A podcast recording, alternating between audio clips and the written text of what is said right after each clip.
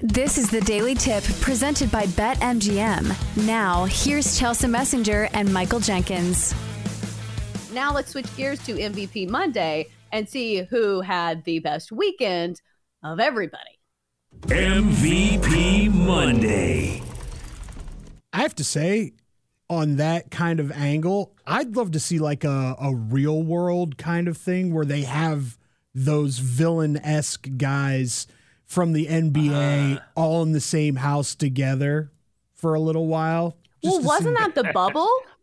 Like yeah. playoff Jimmy was doing this in the bubble. And I think like when they're walking down the halls of like hotels and the street, he's probably trolling people. Like I think that was the craziest aspect of the bubble. And remember, that's when the Heat were cooking as well. They made it to the NBA Finals that year.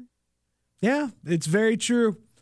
Too bad. Uh, we'll we'll see. We'll see if Jimmy Jimmy Bubble continues and uh, the Heat continue on their crazy streak. But let's get to our MVP nominees from this past weekend. MVP nominee number one, Jamal Murray, Denver Nuggets. Murray looks to answer and does. Jamal Drills another. He's got 23 points in 14 minutes. Broken up nicely by Porter. Crowd wanted a foul. Here comes Murray behind the back in the paint. Leans in. Shot is good. 30 points in the first half for Murray. Murray had 37 points on 15 of 29 shooting, including hitting 5 of 11 from 3 as the Nuggets take a commanding 3 nothing lead in their series with the Lakers. Nominee number 2, Gabe Vincent, Miami Heat. Inside for Smart, double hits. It's rebounded by Vincent on the fly. Pull up three. Boy, has he got the stroke tonight. Vincent got free. Another three. Another hit. He's been a flamethrower. Vincent scores a playoff career high 29 points on 11 of 14 shooting overall and hit 6 of 9 from three point range. Miami now leads the series three games to none over the Celtics. Nominee number three, Brooks Koepka. Here's Koepka for Another birdie. First downhill putt of the day. On fire. He's all the way back. Koepka conquers the PGA okay. Koepka shoots a nine under par for the tournament to win his third PGA championship and fifth major overall. He is the first LIV golfer to win a major championship. Winning top prize was $3.1 million. And nominee number four, Michael Block. From 151, little seven iron here. Oh, it flew in. Are you kidding me? Let's go. No. No. No way. No way. Rory, did it go in? What a magical moment. What kind of week is this man having? Michael Block, club pro from Southern California. Block, a PGA teaching pro, had the shot of the tournament on the 15th hole in the final round. Before this weekend, Block had never made a cut in at the PGA, but ends up finishing in the t- in a tie for 15th place which guarantees him an entry into next year's PGA Championship. He also cashes a check for over $275,000, easily the largest of his career. Jenks, who is mm. your Monday MVP? My guy, Michael Block. Come on, man. You got to give it to him. What you saw yesterday was something that we have not seen in four decades. And yes, I get it. There's some bigger names on this list, and you say Brooks Koepka won the PGA. How can you go against Brooks Koepka? Because Brooks Koepka is going to win another major. He is a five-time major winner. Let me ask a very simple question. What do you think the possibility is that we will hear from Michael Block again? probably slim and none. He'll he'll be a storyline at, at next year's PGA Championship, and rightfully so. But he had his moment. Brooks Koepka is going to have more moments, and when you consider the odds, like Michael Block was not on the board, not even listed anywhere to compete in anything. He was just lucky to be here. Brooks Koepka was considered by many, many golf experts said he could win this thing because he's playing such great golf. Almost won the Masters. But Michael Block doing what he did, this was the people's guy yesterday. He was the people's golfer. And Chelsea, I think you said it. Maybe he gave hope to, or he did give hope to every person out there who was a pretty good golfer. And you think maybe I could just have one round or four rounds where I compete with the best in the world. And not only did he do that, his performance will go down. Even Jim Nantz said on the telecast on 18, one of the best up and downs ever in major championship history. He's not exaggerating. When you consider his history, the type of golfer he is, who he's competing with, and the pressure in that moment. We talk about, we see great, some of the greatest athletes on the planet fold under this kind of pressure. And he delivered. You got to give it to Michael Block. Yeah, it's going to be a block party. Give it to Michael Block, MVP of the weekend for me. Yes, I was rooting for drama, and Brooks Koepka delivered in that sense. But this is the moment of a lifetime for Michael Block. What he did, and also it was bigger than just him.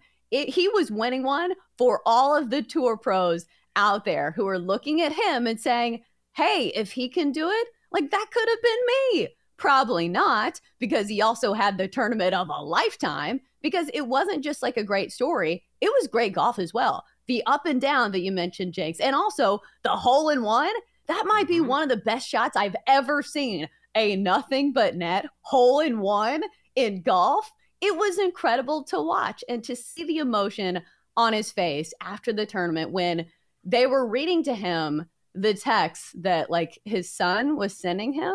He said, This is the best moment of my life. There is no going up from here. It's all down here, downhill from here. So Michael Block had the moment of a lifetime. We've got to give him MVP of the weekend.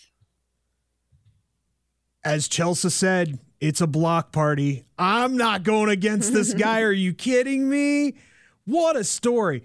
First off, to see his reaction Saturday after he finds out that he's going to be playing with Rory McIlroy and going, "Shut up, you're joking, you're joking." and like just the pure, I, he's like, "We're gonna have fun tomorrow," and then to have Rory after the final round go, "This was one of the most unbelievable rounds of golf I've ever played with someone." Like how can you not just embrace this guy? The hole in one, the disbelief that it was an actual hole in one, that he had to ask Rory, seriously, that went in the hole, and all the stuff afterwards, the exemption next year. And he gets to play next week on a sponsor's exemption. Uh, yeah. If you don't think this guy isn't going to be a featured threesome in these in these tournaments, you've got another thing coming. God bless New York for embracing him. Uh, for me, yeah, what a great story, what great emotion, mm-hmm. and like you said, Jenks, that up and down on eighteen, unreal. Oh. Unreal. He had to land it perfectly for it to be even remotely close to being a makeable putt, and he did exactly that.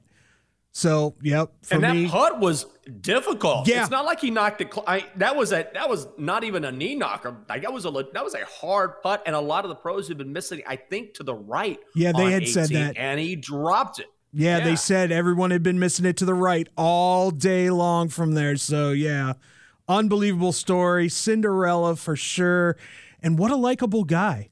Like, how can mm, you not? Yeah and, and I, th- I honestly believe more people are going to be talking about Block than they are Koepka, which is why I take him over Koepka in this instance. Right. And did anybody else pick up on maybe the fact that this was kind of the the theme of the place where the golf is being played, like upstate New York? Didn't it feel like a blue collar feel? yeah. And you could hear the thunderous applause from the crowd that it felt like he was one of them. Like, are my vibes correct here? Doesn't it have like a blue collar feel to it? Oh, for sure. And what what area is going to get behind you more when you're a guy who's kind of grinding away? You're not a superstar. You're just grinding away on the course and getting it done against some of the biggest names in the world. It's going to be a bunch of New Yorkers. So, no, I think you're absolutely right about that. Yeah, upstate New Yorkers. I don't know about New York City. I feel like they can find a way to boo just about anybody. Oh, uh, they get behind we'll a guy like that. No doubt. They get behind All right. Like that. All right. so does anybody get honorable mention here? Because obviously Brooks Koepka, what a win for a guy that had pretty long odds for somebody who I feel like deserves to be one of the favorites moving forward. Is this somebody that you will be willing to put your money on, especially in the majors? Because remember back at the height of his success on tour, you put your money on Brooks at the majors not at the other tournaments because it felt like Brooks didn't care. So is this somebody now that, you know, moving forward? Well, I guess he can only play in the majors, right? Because he's on the PJ, uh, he's not on the PJ tour anymore. But still, does it feel like old Brooks is back to you? Yeah. I I've seen nothing that makes me think he's not. And to me, the key with Brooks Koepka is his ability to rise to the occasion. And look at Rory right now, who is struggling mentally with this game. And maybe this isn't the best comparison, but Brooks Koepka went from one major tournament to the other, and he admitted, I choked in the Masters. That's not going to happen again. I've adjusted my mentality. That won't happen. He won. So some players have the mental ability to shift the narrative and to not let previous performances affect them. I think that's something we are seeing with Rory right now. Yeah, and I should mention that Scotty Scheffler continues to seem like the most dependable golfer week in and week out, uh, finishing second at the PGA Championship uh, at a seven under par. And then also, it looked like early on that it was going to be Bryson DeChambeau that was going to be the LIV guy. And let me tell you, he looks slimmed down. He's not eating 5,000 calories a day anymore, but still bombing it off the tee. So I am very dialed in to the next major on the PGA Tour between the LIV guys and the PGA Tour golfers. For more, listen to the Daily Tip presented by BetMGM. Weekday mornings from 6 to 9 Eastern on the BetQL network, the Audacy app, or wherever you get your podcasts.